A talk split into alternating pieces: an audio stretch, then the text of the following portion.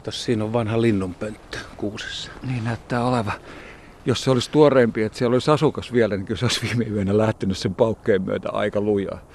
Niin kyllä ne yöpyy siinä, mutta voi olla, että viime yönä on ollut vähän tota häiriöalti syö. No niinpä. Mihin ne muuten menee yöksi tuommoisessa tapauksessa, kun paukkuja rytisee joka paikassa niin kuin kollaalla? Kyllä niitä niin kuin lentelee pitkin poiki. Et uuden vuoden yönähän linnut on liikkeellä. Varmasti kun säikähtää varikset puideoksilta ja harakat. Ai Et joo. ehkä kololinnut ei sillä lailla, mutta kaikki avoimesti yöpyvät tai puissa yöpyvät, niin kyllä ne varmasti säikähtää. Et ilotulituksesta on muillekin haittaa kuin kotieläimille, kissoille, koirille, jotka inhoi ihan suunnattomasti. Et tota, valosaastetta sit vielä. No ei nyt pilata Ei. ihmisten iloa. Ei, Tää on, tää on ei. ollut kivaa kuitenkin. Ei, ei. Uusi vuosi ja uuden vuoden kujeet. Ootko miettinyt sitä asiaa, mitä sulle tuossa joulukuun pyhinä käskin miettimään? Niin sä yritit niin selittää, että mun pitäisi jotenkin ähm, tavallaan terävöittää tämä mun luontoharrastukseni ja valita joku selkeä laji tai ainakin suuntautuu johonkin selkeämmin, kun mä oon tämmönen vähän yleishörhö joka puolelta. Tiedän vähän, mutta varmasti vähän kaikesta. Joo, ja mä sanoin sulle, että siis nisäkkäät, linnut, kalat, kasvit, hyönteiset, matelijat, se on tietysti niin kuin eliöryhmiä, mutta sitten voihan se olla joku muukin kiinnostuksen kohde tai joku, voisi olla joku paikka Suomessa tai Mm, joku tietty no ympäristö joo, tai, totta. tai pääasia, että pitää tiivistää jonkun asian ympärille. Joo. Mä nyt ensimmäisenä mietin sitä, että mä karsisin niitä kasveja pois. Esimerkiksi nyt kun otan tuon kuusenhavun pois Joo, päästä, niin pimeässä niin aika, aika tulee. ikävä toi. Niin tota, mä sain jo niin kuin ihan pienenä sitä kasvien keräilystä jotenkin tarpeeksi. Niin, että mä oon sitä sukupolvea, joka on kerännyt niitä kasveja siihen kasvistoon ja piti etsiä niitä vi- ensin 50 sitten toiset 50 ja liimata ja etsiä kirjoittaa ne laput. Ne on vieläkin homehtumassa jossain landella tuolla vintillä ne. Ja tota, en, täytyy myöntää, että en ole kyllä sen jälkeen vilkossa muuta kuin päältä, tai niin tommonen tuli tehtyä. Et jätetään kasveja pois, et kyllä mä niitä vähän niin kuin... Mutta hei, kasveissa olisi kuitenkin nykyään yksi hyvä puoli, kun niitä ei tarvitsisi kerätä, kun nykyään on kamerat ja sulla on puhelimessakin Ah, niin totta, hyvä joo. kamera, niin sä voisit kuvata niitä. Joo. Ja ainakin virkistää sitä, paitsi toisaalta, niin sullahan on sitten pohjaa, vai muistat sä niitä kasveja? Muistan mä nyt jotain niin kuin ranunkulus ja sitten jotain näin. Ranunkulus, repensiä. Joo, Joo, näitä tuota, peru, perusjuttuja. Totta kai siis maalla kasvaneena nyt on pakko ollut oppia tunnistaa kasveja. Ja sitten viimeistään siinä vaiheessa, kun Faija laittoi mut sokerijuurikasta harventaa, kun mä harvensin yhden rivin niin sokerijuurikkaat veksiältä, niin tota, mä opin niin väkisin tunnistamaan niin rikkakasveja ja hyötykasveja aika nopeasti koska siitä ei ollut kauhean iloista puuhaa sitten sen jälkeen. Mutta, et, Niin. no, Sä, sä et kasveihin lähde No, en kuitenkaan. mä nyt lähtisi kasveihinkaan. Ei edes puita. No puut on kyllä Kaikki semmosia- Suomen puut. Ne on aika isot ja kivat Niin, partikkelit. Ja talvella on vähän hankalia, mutta talvellakin parhaat tunnistaa talvella siis, jotka on, tuntee hyvin puita, niin vaikka on lehtiäkin. Joo. Se on aika hieno ominaisuus. Oo. Ja sienten ystävänä tietysti niin kuin sieniä, mutta niitä mä nyt tunnenkin jo. Kalojen ö, suhteen mä nyt aika hyvin tunnen nämä Suomen sekä järviä että merikalat ja osaan käsitellä, tehdä niistä sapuskaa, että mä näe siinäkään niin kuin kauhean hyvin haastetta. Tiedätkö, mä just mietin, että jos sä valitset kalat, niin kyllä mä ajattelin, että vähän niin kuin riskimpi roppa pitäisi olla, että rasvaa enemmän, että se on aika kylmää puuhaa, jos tuolla On, merellä on. Mutta toisaalta niin kuin kalaharrastaja, niin ei ole kalastaja, vaan se, että sä tiedät oikeasti kalojen biologiasta. Mm. Et, et, et, et sitä tosi harvat itse asiassa vaivautuu opettelemaan. Et Ihan miten varmaan. kalat elää, milloin ne lisääntyy, minkälaisissa vesistöissä, miten ne pariutuu, jos pariutuu ja onko koirailla rooleja enemmän kuin nahrailla, hoitaako ne poikasi. Et kalat, kalat olisi loppujen lopuksi niin kuin älyttömän hyvä harrastus. Ja sitten se olisi niinku sillä tavalla, että musta mitä me tässä ollaan vuoden aikana näitä meidän juhat-hommia tehty, niin musta se oli se aika hienoa, että mistä me lähdettiin siitä, että peseytyykö kalat. Niin. Että pohdittiin eläinten hygieniaa. Kyllä, kalat peseytyy. Että se on hyvin tärkeä hygienia juttu niin kuin kaloille hoitaa myöskin pois. Et tota, kyllä nyt, siis kalojen biologiasta voisi olla aika, aika jännä, mutta jotenkin sekin on niin kuin semmoista vähän etäistä toimintaa. Niin kuin voisi olla jotain niin kuin enemmän tässä olevaa. No miten sulla toi merielämä sitten, niin miten nytkään ei ole hanskoja kädessä, niin kestät se kylmyyttä? Sitä mä just ajattelin, että riskimpi kaveri kestää kylmyyttä, kun sä aina mulle vinoilet siitä. Niin, niin, niin. Mutta se, tietysti vaikka tämmöinen luippana rakenteeltaan olenkin, niin tota, sähän tähän kerrospukeutumisella, niin kyllä mä sen on oppinut. Ja sitten mä tykkään hirveästi olla saaristossa.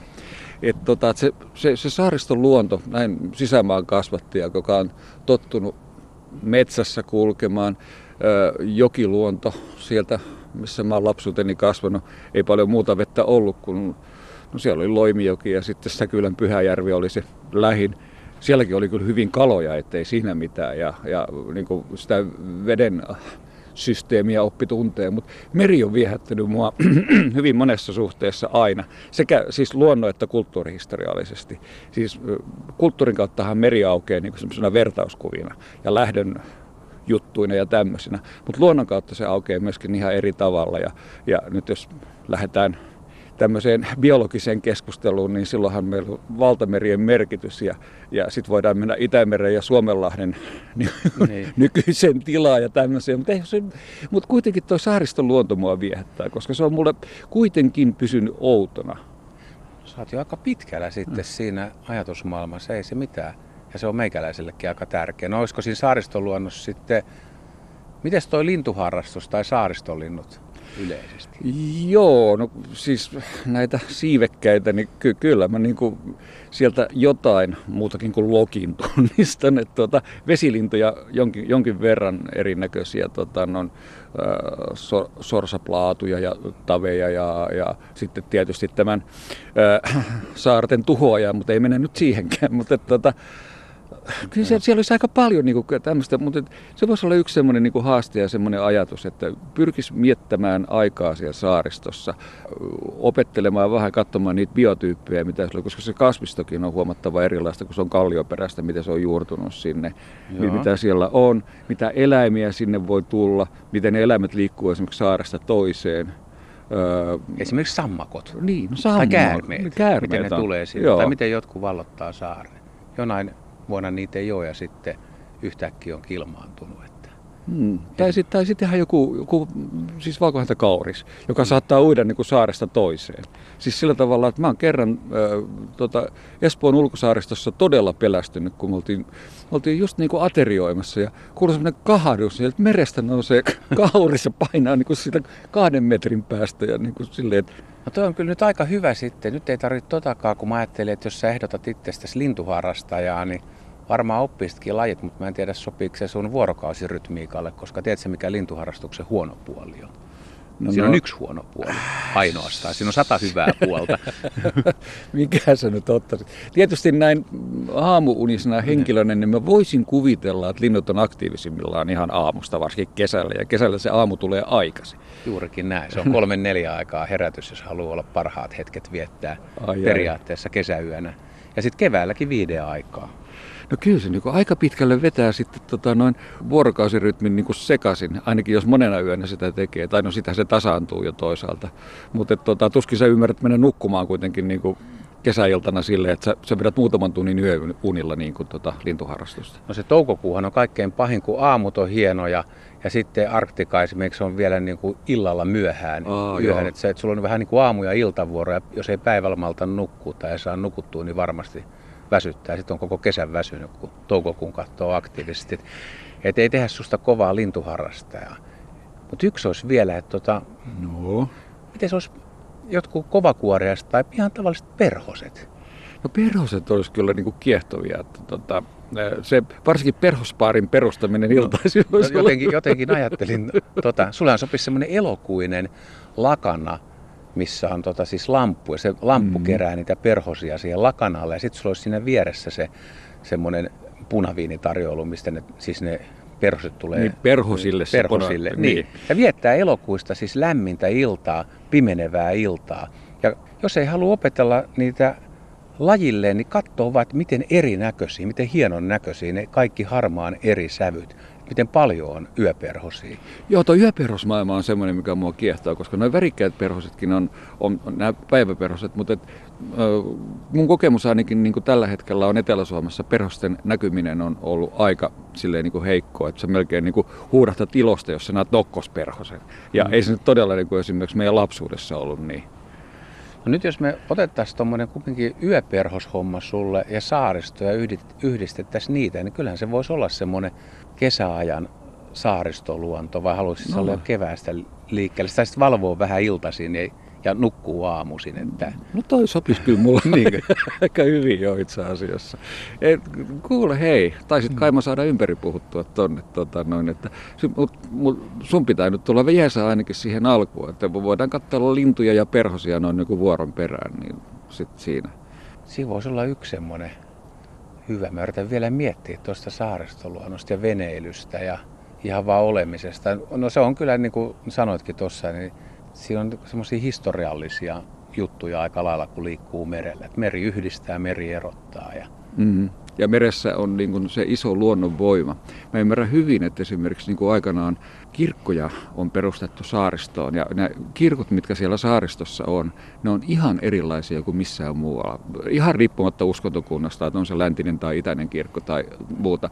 Mutta siinä on jotain semmoista, kun sä joudut olemaan semmoisen luonnonvoiman kuin meren kanssa tekemisissä, niin kyllä se vetää aika nöyräksi. Oletko huomannut, että juhannuksena esimerkiksi niin hukkumiskuolemia tapahtuu merellä hyvin harvoin, mutta silloin kun tapahtuu, niin ne on niin kuin massiivisesti, menee vähän enemmän porukkaa. Mutta järvillä, hmm. jossa ihmiset ei jotenkin osaa ottaa sitä veden voimaa tosissaan, no täällä tonne voi mennä ja tosta kuka hmm. niitä pelastusliivejä tarvii. Merellä liikkuva ei pitkään pärjää tuolla asenteella. Näin on. Mutta entäs nyt sitten, jos me lähdetään rakentaa teikäläisestä merellistä miestä, niin kyllä me, jos me jollain veneellä mennään sinne, niin kyllä mä luulen, että sä oot kansimiehen paikalla. Ja Joo, mä, älä mä, mä, vaan mä, mä, pääse. mä, oon kipparin paikalla kuitenkin sitten. että Olisiko tämä roolijako selvä? No voidaan, voidaan me riidellä sitä siinä, mutta riidellään mieluummin ennen kuin mennään siihen veneeseen. Se, koska Osaatko se, solmuja mitään tehdä sitten? me- no, umpisolmun. niin. No kyllä, pääasia, että vene pysyy, saareen Kyllä se mennään. pysyy. Kyllä mä sen saan, kun mä sen Joo. veneen saan pysymään, mutta se, sä saat avaa sen sitten. Kiikarit, no kamera sulla on puhelimessa ja vähän kirjallisuutta ja Joo. intoa ja hyvät eväät. Niin kyllä tämä lähtee tästä. Kyllä Vuosi tää 2020. Juha Roiha saaristoluodon tuntija, eikö niin? joo, joo, oppaana Juha Laaksonen.